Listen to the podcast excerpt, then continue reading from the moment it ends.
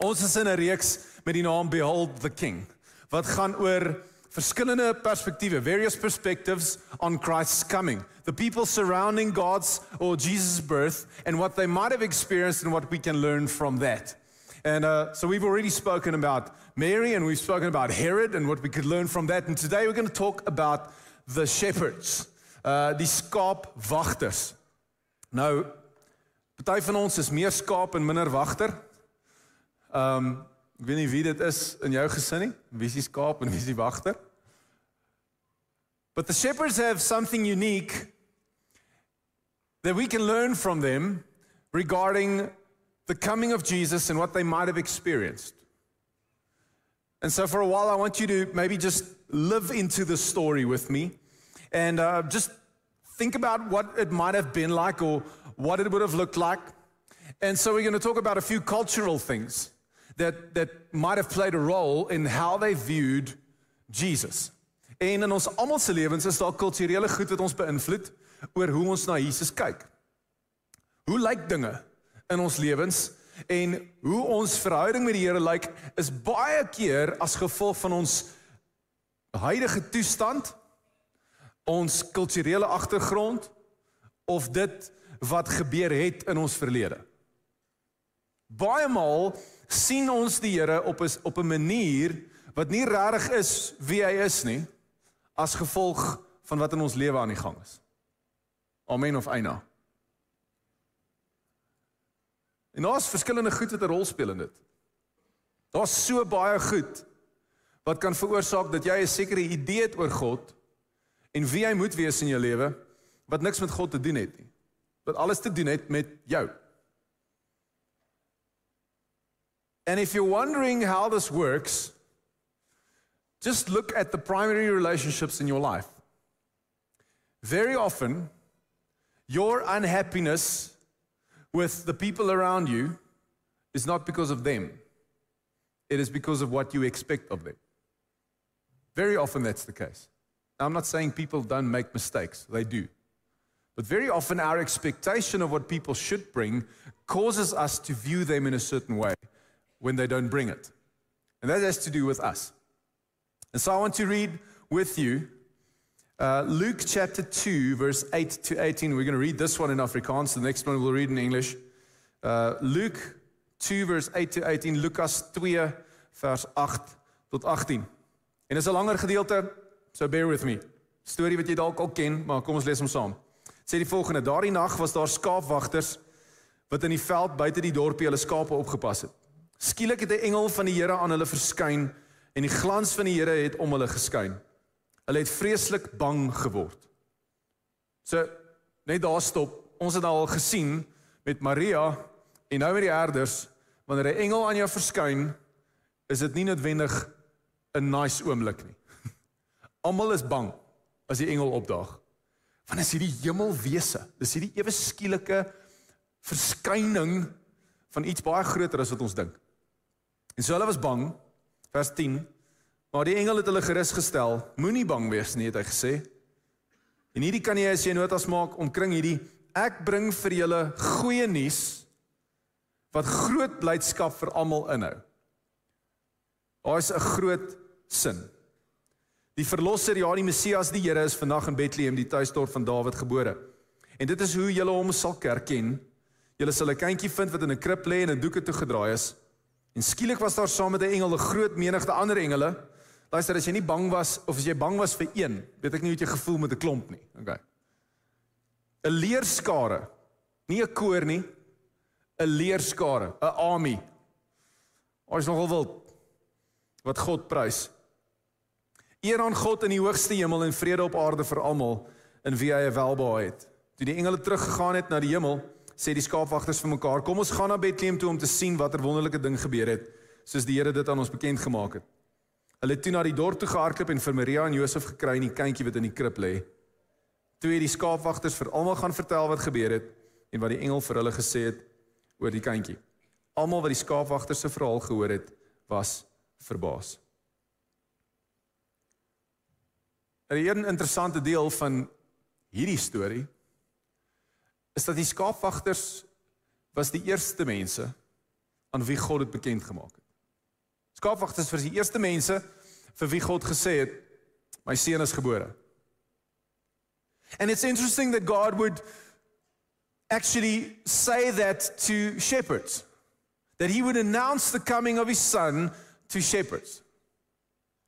Because culturally you would have expected that God would announce the coming of his son, the arrival of the Messiah, the arrival of the Christ, that he would announce that maybe to the kings or he would announce it to the priests.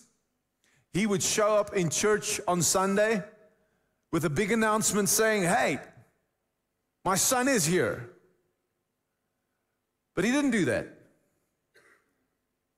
The first people God revealed the birth of his son to were shepherds. And the reason why this is interesting is because shepherds were some of the lowest ranking people in society at that time. Hulle het nie veel beteken nie. Dit was gewoonlik slawe. En onthou slawe is mense wat geen regte gehad het nie. Hulle was besit deur iemand. So dit was gewoonlik slawe of dit was die jongste seun. Dis hoekom jy in Samuel die storie kry van Dawid wat 'n skaapwagter was. As jy teruggaan na Dawid se storie, as jy onthou wat gebeur het, um in 1 Samuel hoofstuk 15 en 16 waar Dawid gesalf word as koning. Die die die grootheid van daai oomblik toe Dawid gesalf word is massief as jy die kulturele konteks verstaan. Want jy sal onthou Samuel kom by Dawid se pa. En hy sê van waar's jou seuns? En een vir een roep hulle die seuns in. Dawid was so onbelangrik in sy gesin. Hy was 'n skaapwagter dat sy pa nie eens gedink het om hom te roep nie. Het jy dit al so gesien? His dad didn't even think of calling him until Samuel said, "But don't you have another son?" Ah, ja. Maar hy sê Hy is nie regtig belangrik nie, hy is op die veld. That was what shepherds had to deal with. They were really lowly, they didn't have any status, they were really pretty much the outcasts of society. And God chose to reveal it to them first. Can you believe that? In that religious culture, they were the outcasts. And God chose to reveal it to them. But I believe what they must have felt and what they must have seen in the coming of Jesus, when it came to religion and what they experienced of God, it was two contradicting things. En ons gaan eers gou kyk na wat moes hulle gevoel het in daai kultuur. Wat moes hulle beleef het in daai kultuur? En hier's van die goed wat ons almal mee sit. Elke liewe een van ons is op een of ander plek in ons lewe, het jy al so gevoel, voel jy heidaglik nou so, um, gaan jy dalk nog so voel? Maar in hierdie kultuur waar hulle niks werd was nie, was daar definitief ervarings in hulle lewe gewees het wanneer dit by godsdiens gekom het. Want hulle leef in Israel wat sterk deur God beïnvloed is. Die hele Israel praat oor God. Ek was nou die dag was ek weer by 'n kuier gewees. En ehm um, jy was al by daai kuiers, nê. Nee. Maar daai kuiers gebeur gelukkig net iewers ver in die Wesrand. Dit is nie hier nie. Nee. As jy luister van die Wesrand af, niks teen die Wesrand nie, skies. Waar jy staan in Suid-Afrika is bietjie dink ek in 'n sekere sin soos wat Israel was. Ons is op die oppervlak 'n redelike godsdienstige land. Nee. Moet die sensus sê vir ons alles ons is 80 plus persent Christen. Nee as ek na die land kyk nie. Maar hier sou dit lyk. Jy staan om 'n braaivleisvuur en almal vertel lekker grappe. Jy weet daai grappe wat almal voorlag, maar niemand sê hulle lag vir dit nie. Want dit is so bietjie of onder die beld of iewers, nê. Nee. nee, ek lag nie vir sulke goed nie. Jy lieg. Ja, en hulle gesels en die, ek onthou by hierdie spesifieke geleentheid, manne kuier en hulle praat en hulle sê goed en alles en dan op 'n stadium dan kom daar 'n vraag wat ek haat. Weet jy wat is daai vraag? Ah, so Emil, wat doen jy vir 'n lewe? Um uh, man, wil jy regtig weet? Ek verkoop lewensversekering.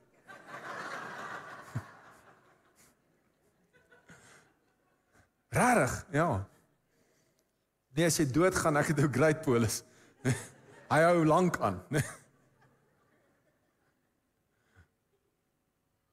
en dan as hulle hoor wat ek doen. Ken en dan ewe skielik begin hulle praat oor die Here. Dan dink ek het jy skitsofrenie?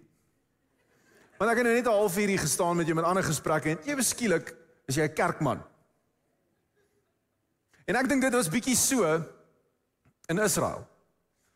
Dat godsdiens was redelik sterk daar gewees en hierdie idee dat God by jou moet wees en God naby aan jou is en and that God is there for you and that God is surrounding you and that God is with you. Maybe that was the prevailing idea and everybody spoke about God. But somehow maybe the shepherds saw something else. Which I know most of you see, but we don't like to admit. That a lot of our talk regarding religion and God just feels a little bit fake. Amen? Hmm. you can be honest with yourself, don't have to put up your hand. If you want to, you're more than welcome to put up your hand and say yes. But I, it's up to you. But don't you just sometimes feel, even in church, when I or Bjorn or anybody says something like, you know, God is greater than any situation? Don't you sometimes feel like, hmm, I don't know. Nobody want to put up their hand? It's fine. Because it doesn't feel real to me. Emil, if you know what's happening in my life, uh, I don't know. I've been praying for my marriage and I've been praying for my business and I've been trusting God, but mm, it's not working. Have you felt like that? And I want to tell you, it's not wrong to feel that. Unfortunately, in our religious culture,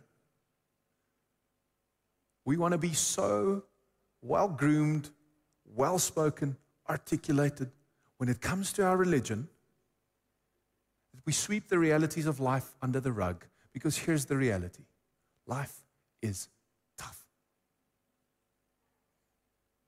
And when you're truly honest with yourself, you would recognize some of the things that I believe the shepherds felt because looking from the bottom of society gives you a very different perspective than looking from the top. Because from the top, life is easy. You can say what you want. You can say yes, but you don't understand the pressure of having to pay 42% tax to the government.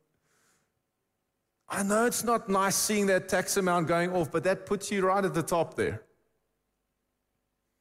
It's a different thing struggling and thinking, where am I going to buy bread for my kids?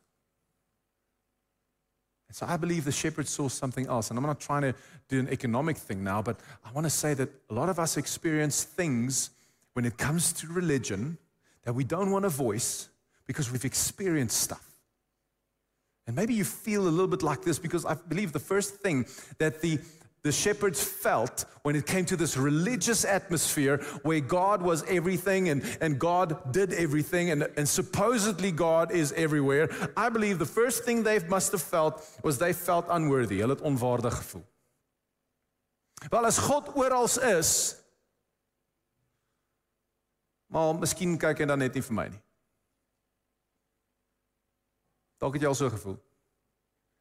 Dis dalk net nie vir my nie. Ek is dalk nie goed genoeg om om te wees wat God wil hê ek moet wees of dat hy na my luister nie. En dis wat hulle moes gevoel het want die die herders in daai tyd was die ouens wat nie regtig gesien was as goed genoeg vir godsdiens nie. Hulle mag nie noodwendig na die tempel toe gegaan het nie want hulle was onrein. You weren't worthy. Jy's nie waardig nie. So jy kan nie na die tempel toe kom nie, jy mag nie na God toe kom nie want jy het met skape gewerk vandag. En dalk voel die mense by jou werk bietjie soos skape. Dalk maak hulle jou onrein.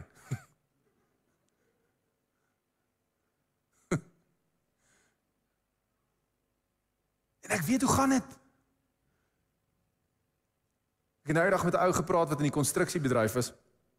En hy sê vir my, "Luister, ek probeer regtig ophou vloek." Kan ek net sien wie se in konstruksie? Hy sê, "Maar op site, verstaan mense my nie as ek vloek nie." As ek ek moenie worry nie, ek dink die Here het genade vir jou. Miskien maak jy mense voel dit hulle maak jou onrein en jy eintlik hierdie goed wat jy doen maak dat jy voel God kom nie by jou uit nie of jy kan nie by God uitkom. En jy's onrein. En jy weet dalk Jy voel dalk onwaardig oor goed wat jy gedoen het. Goed wat in jou verlede gebeur het, goed wat jy gesê het, goed wat jy aan mense gedoen het. Goed wat jy eintlik vir jouself hou, dinge wat jy geheim hou tot nou toe en eintlik voel dit vir jou I am not worthy. I don't really deserve that God would care about me. Maybe you feel that. Maybe you feel inadequate. Because I believe that's one of the things that they felt. They felt inadequate. You know? Because of their rank in society, they were uneducated. They didn't have a lot of training. So they were, they were inadequate in a lot of ways.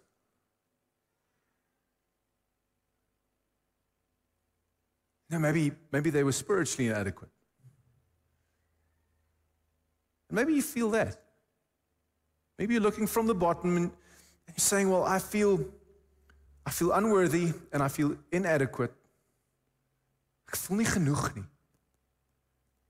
Dit voel nie of ek ooit genoeg is.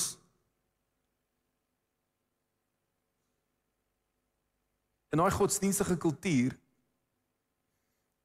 een van die redes hoekom hulle so half uitgewerk was was die herders kon nie die Sabbat hou nie. En as jy weet in daai tyd die Sabbat was 'n groot ding. Jy mag nie gewerk het nie. Jy was jy was godsdienstig onrein. You were ceremonially unclean if you didn't keep the Sabbath. But hey, sheep need protection. You can't just leave them. They had to work.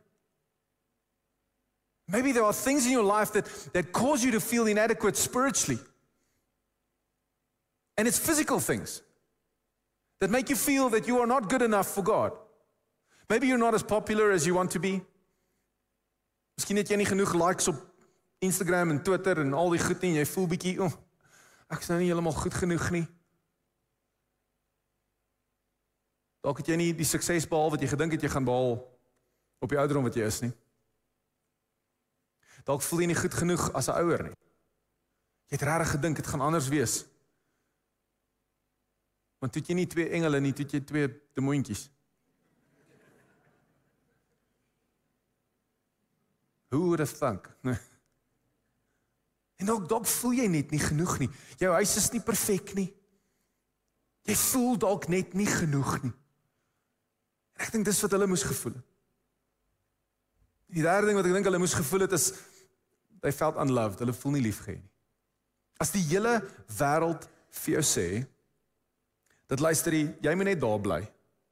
Ons wil nie regtig met jou meng nie. Ons wil nie regtig met jou te doen hê nie. Plus kultureel was hulle gesien as die diewe.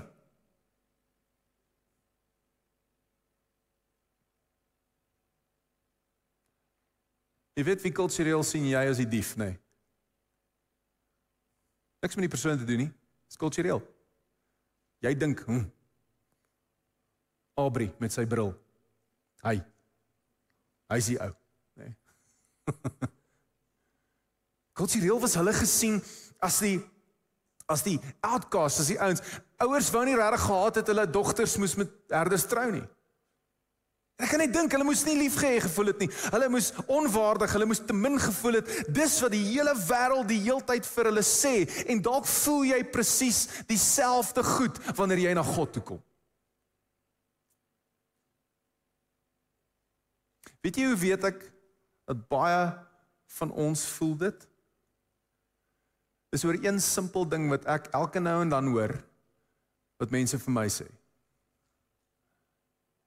En as jy ooit gedink het aan dit, wil ek vandag vir jou sê hierdie is absolute nonsens. Kry dit uit jou kop uit.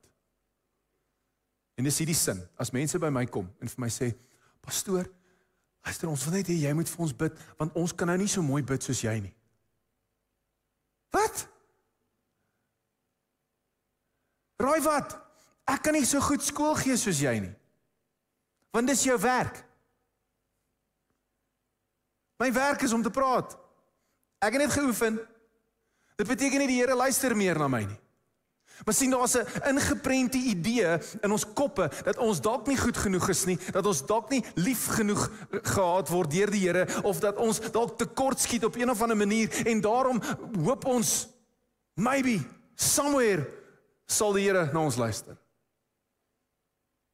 And there are people here today that feel unworthy, you feel unloved and you feel inadequate in whatever area of your life. And that's what they might have felt when it came to God. And that's what you might be feeling when you come to God. You might be sitting here today simply out of tradition, or you might be sitting here today because you really want to encounter God. But somewhere you might just feel inadequate and unworthy, and maybe you walk out of church disappointed quite regularly because you feel like, well, everybody else might have got something, but not me.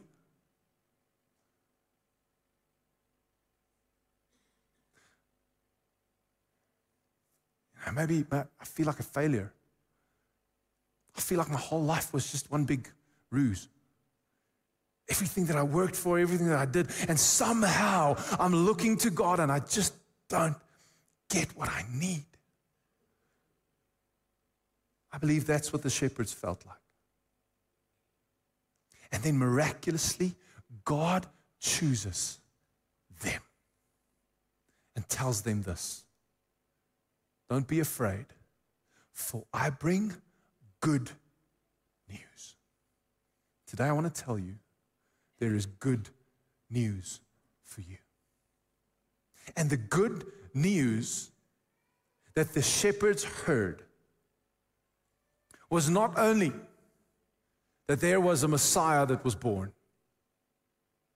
The good news is something completely different. And what I'm going to share with you right now, I want you to really open your ears and your heart because what I'm going to share is something that is so familiar to us growing up in a Christian religious culture that we tend to forget that this is the good news. And what we do when we forget, we never take it to heart, we never live it out, we never really do it, we never really understand what it means for our lives. And so we're caught in this trap of being unworthy and feeling guilty and feeling inadequate, and it just keeps this distance between us and God. But the good news is that God sent His Son so that He can be with you. And He still chooses you to this day. And Paul writes this in Romans 3, verse 20 to 22, where he sums up this good news. And I want to quickly go through this with you because you need to understand this. This is one of my favorite and most profound verses in Scripture. Three of the three, three verses. All right, 20, 21, and 22. And let's read this together. It says this For no one can ever be made right with, with God by doing what the law commands. Okay, just hold on to that. Look to someone next to you and say, No one. Say it louder to the other person on the other side. Say, No one. Okay, you cannot be made right with God. Deal with it. Because as long as you think that you can do something, you will not understand the coming of Jesus. And he says, the law simply shows us how sinful we are. But now God has shown us a way to be made right with Him without keeping the requirements of the law, as was promised in the writings of Moses and the prophets long ago. We are made right with God by placing our faith in Jesus Christ. And this is true for everyone who believes, no matter who we are. And the first thing that you need to know that we read in the beginning you cannot earn God's acceptance by doing the right things. Jy kan nie. God gaan nie liewer vir jou wees as jy nou in die kar klim en daai wyp wat jy wegsteek vir jou kinders gaan weggooi nie. O, nee, niemand in Kempton wyp nie. God gaan nie liewer vir jou wees as jy môre kliphard besluit en ek weet almal wat bou, julle is nou lekker op vakansie, geniet julle lewe. Nê? Nee. Maar volgende jaar as jy daar kom en jy sê van vandag af gaan ek ek gaan minder vloek. Dan miskien gaan die Here, uh uh. Dis die goeie nuus. Dis deel van die goeie nuus. Jy kan niks doen. Niks doen om God se aanvaarding te wen nie. En ons sukkel om dit te verstaan want meeste van ons menseverhoudings werk so. Is dit nie?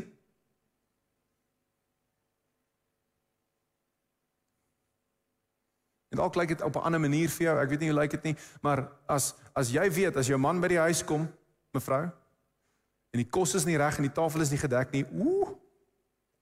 Moeilikheid. En so wat is dit? Dis ek moet iets doen sodat die verhouding sodat ek aanvaar kan word. Of hoe dit ook al in jou lewe lyk, meeste van ons menseverhoudinge lyk so.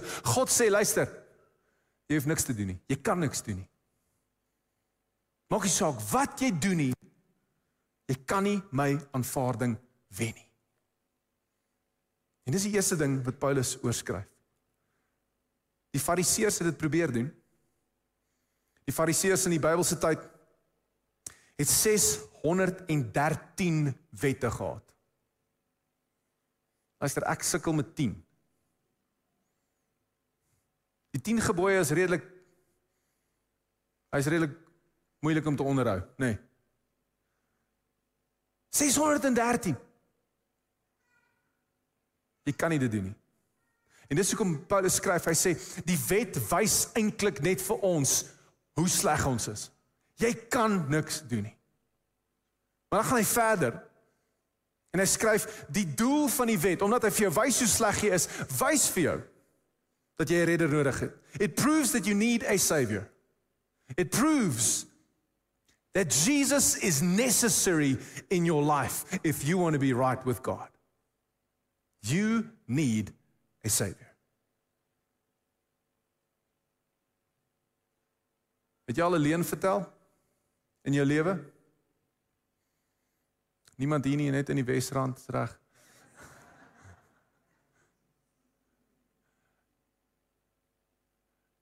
Het jy al iets gesteel?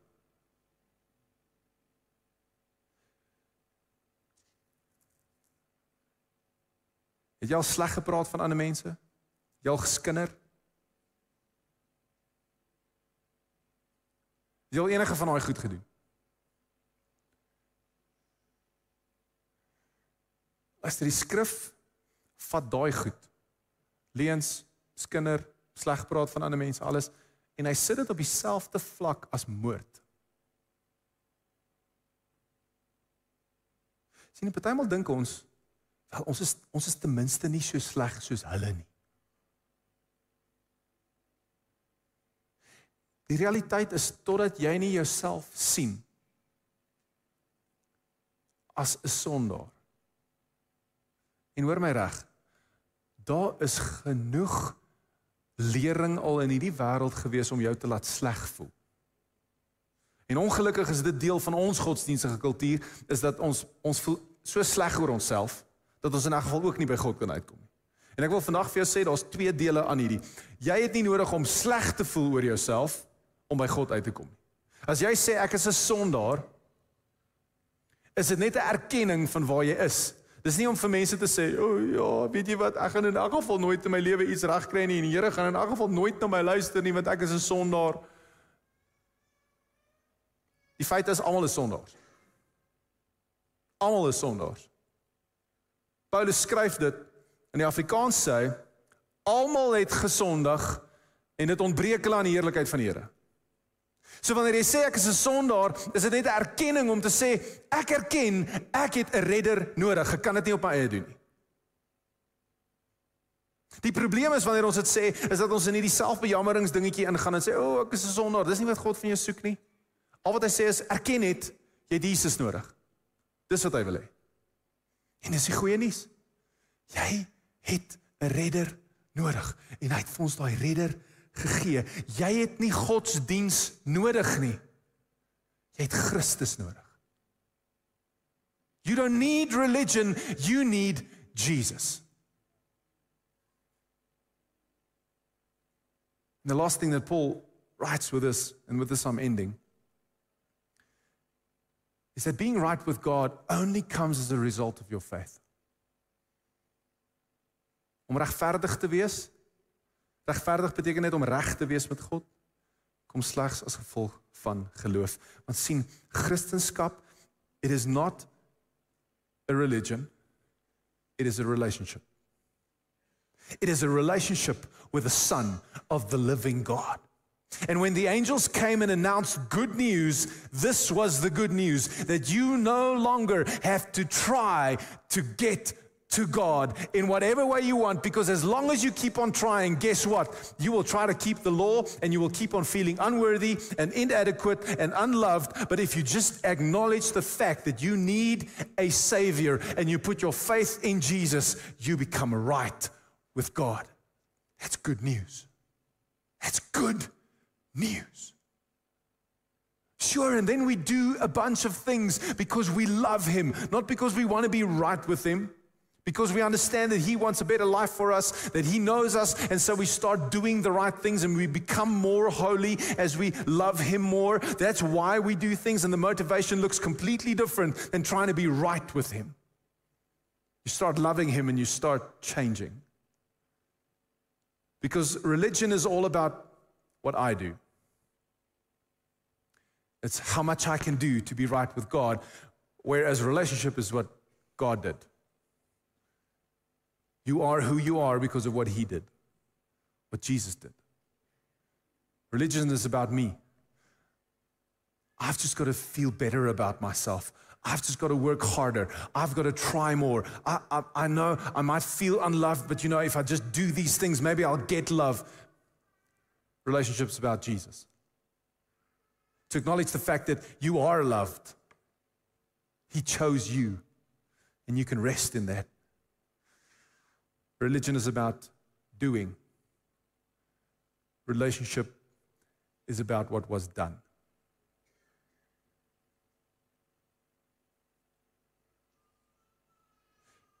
And here's the thing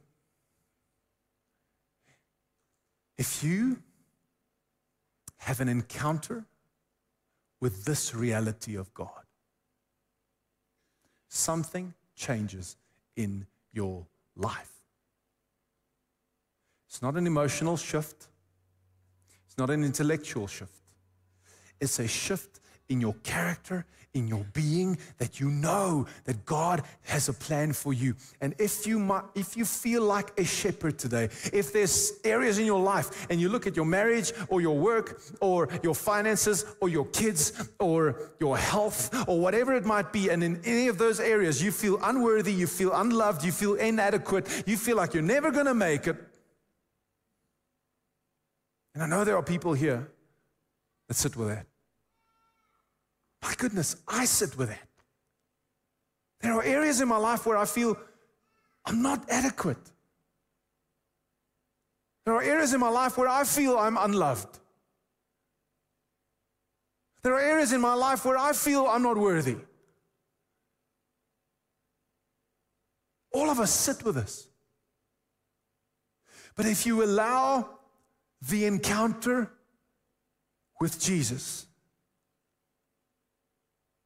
not just the religious words that we know, Jesus came and to save us and to, you know, we say those words so often that we never really take it to heart. I want you to take it to heart today that He loves you, that He chose you, that He makes you adequate, that you are enough, that you are good enough. It doesn't matter where you find yourself in society. He loves you and He cares for you and He has a plan for your life. He has a mission for you, but you need to accept the fact that He loves you. Jy het nodig om te verstaan dat Hy by jou is en dat Hy lief is vir jou.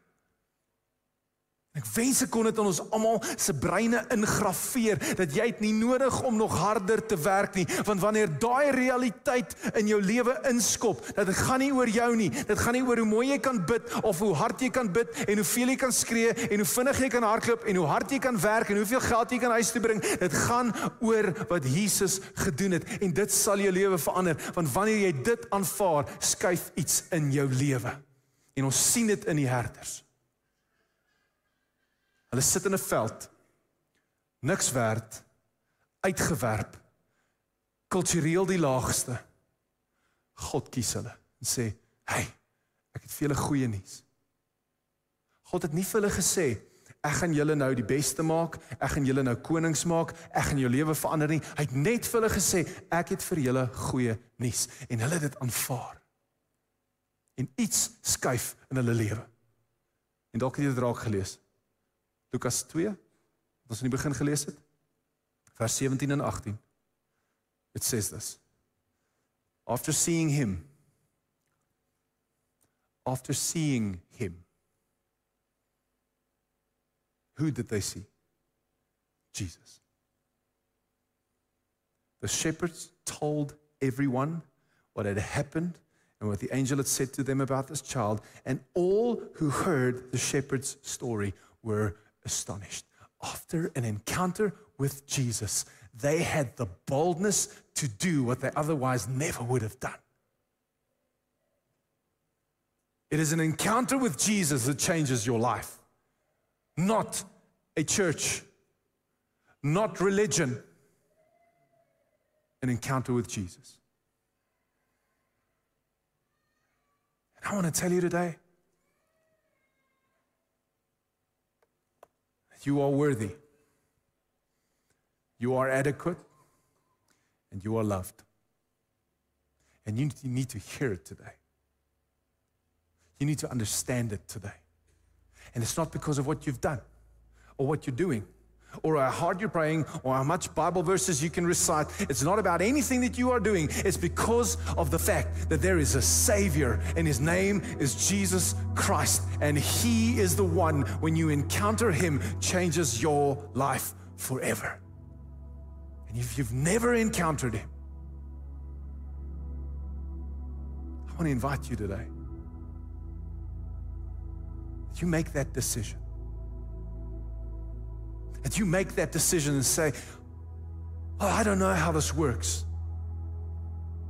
But if Jesus can save me, if Jesus can heal my wounds, my broken heart, if Jesus is the one that can change my life simply by me saying, I believe in you, I believe that I can't do it on my own anymore because I've tried and I've tried en ek het gehard probeer en ek het nog gewerk en duidelik werk dit nie.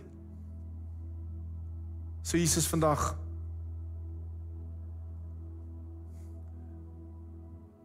Kom ek net na jou toe.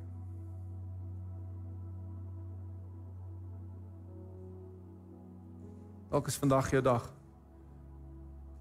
waar jou lewe verander. Waar jy soos die herders met boldness kan opstaan en sê, "Hey, look what the Lord has done." Kyk wat hy in my lewe gedoen. Hy het my nie ewe skielik nie 'n herder gemaak en nou ewe skielik het ek 'n ander job nie. Ek is nog steeds wie ek was. But something shifted on the inside. If you need things to shift in your heart, Jesus is the one who saves. And he can shift things in your life right now. So ek gaan jou vra om jou oë te sluit saam met my.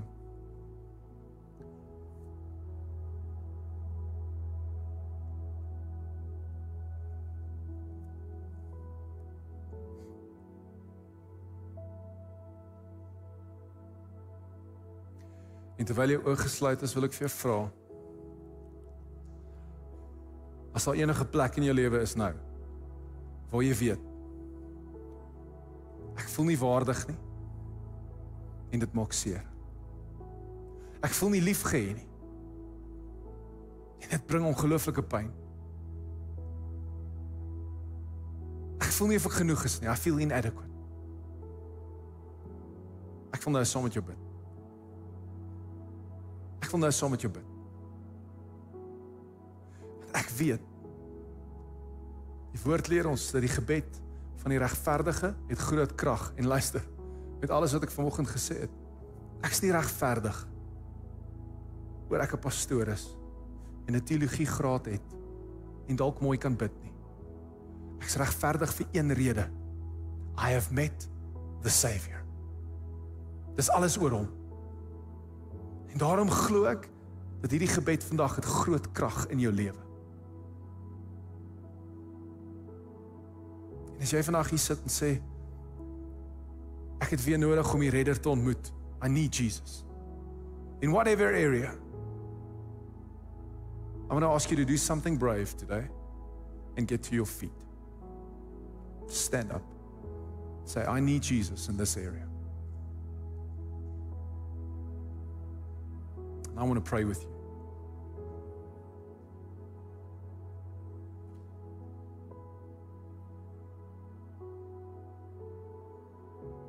Can we just keep this atmosphere for a moment? I believe God wants to speak to people. God is ministering to your heart right now.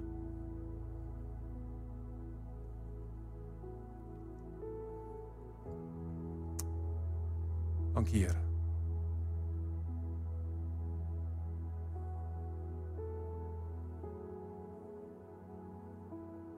Dankie Here.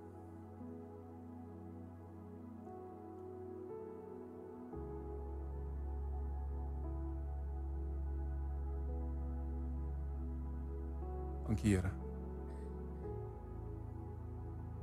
Ervaar net vir 'n oomblik Jesus se liefde in jou lewe. Wat sê hy nou vir jou? Wat praat hy met jou? Daai plekke waar jy onwaardig voel, nie liefgehê nie, nie genoeg nie. Wat sê hy oor dit? What's he saying about that? What's he saying about those areas in your life?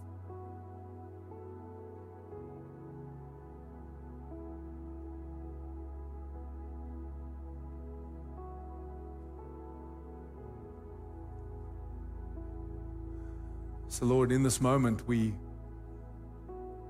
we have this privilege of speaking to you because of the announcement of angels that brought good news. And the good news is that we no longer have to try, we can just accept. En Here, ek weet daar's mense wat kliphard probeer het vir jare al. En hulle hou aan probeer. Hulle probeer vandag nog. En hulle probeer hard en hulle het hard gewerk. En tussen hier al hierdie probeer het hulle begin voel Dat miskien is alles wat almal sê oor godsdiens en oor die Here net nie vir hulle bedoel nie. Dalk is dit bietjie fake. Dalk het hulle begin hoop verloor in die vermoë dat U kan verander. But Lord, I pray this morning that their focus will shift very slightly, but that it will shift away from you changing their situation to you bringing good news to their life that's able to change their lives. Lord, that you will flood them with your love, with your grace, with your glory. Lord, that you will uh, just accept them and embrace them in whatever area they need right now. Here dat U die een sal wees. Vandag op die 17de Desember net liefde terugsit in hulle lewens. We need a savior. And so we cry out to our savior today and say, Lord, we can't do it on our own. Come. Come, Lord Jesus. Come. Come, Lord Jesus. Come. Come, Lord Jesus. Come. Dankie Here. Dat hierdie ou waarheid vandag nuwe lewe kry in mense se hart. Dat hierdie ou nuus goeie nuus vandag wees sal wees. Dankie Here dat U met ons praat en dat U met ons werk. En ek bid dit in die naam van Jesus Christus. Ons almal stem saam en ons sê Amen.